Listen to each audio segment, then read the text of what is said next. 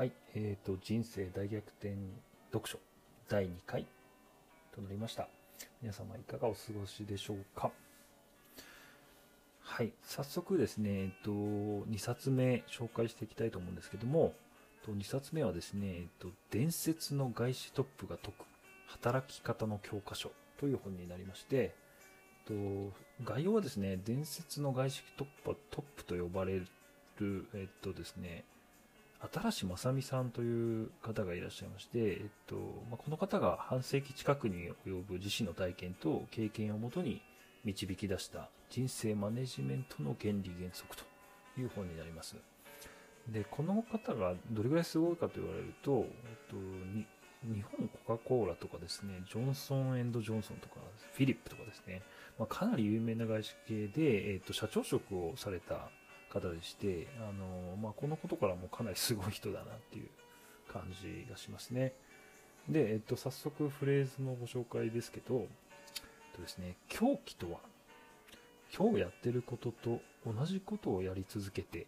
明日の結果が今日よりも良くなることを期待することであると。これね、結構あの、本当に日々の、これ言われてみればね、当たり前なんですけども、結構日々忘れがちになるんですよね。あのなんか、給料をもっと上げたいとかですね、なんか今よりもより良い成果を出したいとか思うんですけども、